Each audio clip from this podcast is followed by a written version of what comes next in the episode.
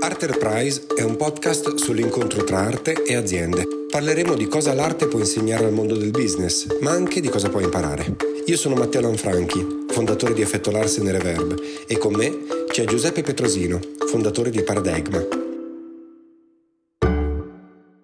Ciao Giuseppe, benvenuto. Ciao, ciao a tutti. Eh, stavo giusto raccontando che questa è l'ultima puntata della prima serie di Enterprise. La cosa che più mi è rimasta addosso sono le persone. Eh, perché adesso scorrendo il file, leggendo i nomi, voglio dire, un, un'emozione diversa per ognuno di loro, un, un, ricordo, e questo vi fa comunque ricollegare a, alla cosa che più mi ha colpito, che alla fine si tratta di una relazione anche questa, cioè anche fra arte e azienda è una relazione. Questo secondo me. È, alla fine poi un po' l'essenza da cui è partito tutto e sono partiti tutti, in qualche modo tutti hanno toccato questo concetto di, di relazione, ognuno a modo suo. C'è un TED Talk molto bello sul, sul più grosso studio sociologico mai fatto, se non sbaglio in UK, sulla felicità. In oltre 70 anni di studio, una roba incredibile, sono arrivati a osservare che eh, il vero elemento che fa la felicità è la qualità delle relazioni che abbiamo. E a me la cosa che rimane di più di questa, parte che appunto è stato se vuoi il tema trasversale eh, di, quasi tutti gli incontri, di quasi tutte le chiacchiere, è il fatto che sia nell'ambito aziendale sia nell'ambito artistico la creatività nasce da relazioni di qualità. Lavorare e prendersi cura della connessione con gli altri, che siano colleghi, che siano clienti, che siano amici, eh, che sia pubblico, eh, è, è, un'altra, è un'altra cosa fondamentale. E, e questo, tra l'altro, come dire, è emerso in maniera ancora più forte in questo periodo.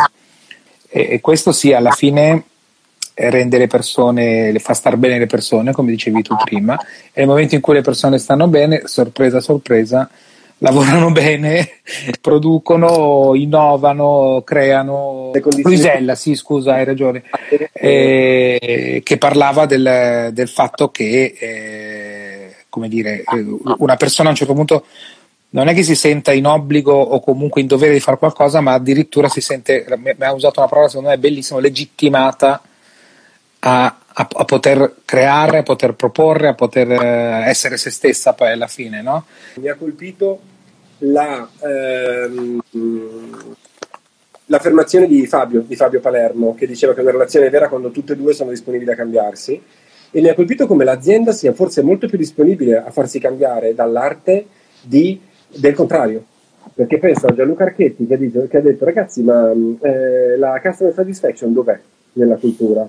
O a Patrizia che ha detto ma noi di mestiere dobbiamo essere sicuri che i pazienti abbiano accesso alle cure giuste. Perché nella cultura questa cosa non succede?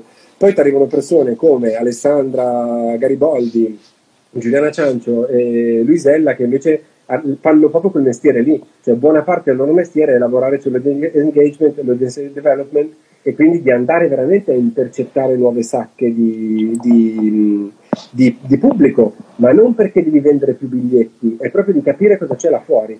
E, ecco, questa è una cosa che invece secondo me in qualche modo eh, unisce i due mondi nel, nel, nel senso che, eh, che, può essere anche un tema interessante per, per il proseguo del nostro, del nostro progetto, cioè che cosa misuriamo?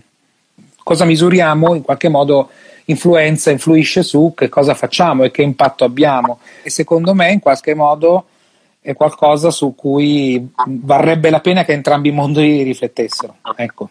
Ho la sensazione comunque che ehm, se noi ci diamo l'opportunità, anche nel nostro piccolo, di cominciare a misurare, a osservare dei parametri diversi, questo poi può avere un serio, un serio effetto su come organizziamo il nostro lavoro, la nostra artistica, la nostra ricerca. Noi eh, nel nostro piccolo abbiamo, siamo astratti, abbiamo fatto una valanga di roba, abbiamo, siamo, eh, si parla dei nostri progetti, bla bla bla, dal punto di vista economico stiamo messi meglio di altri, ma non stiamo andando benissimo.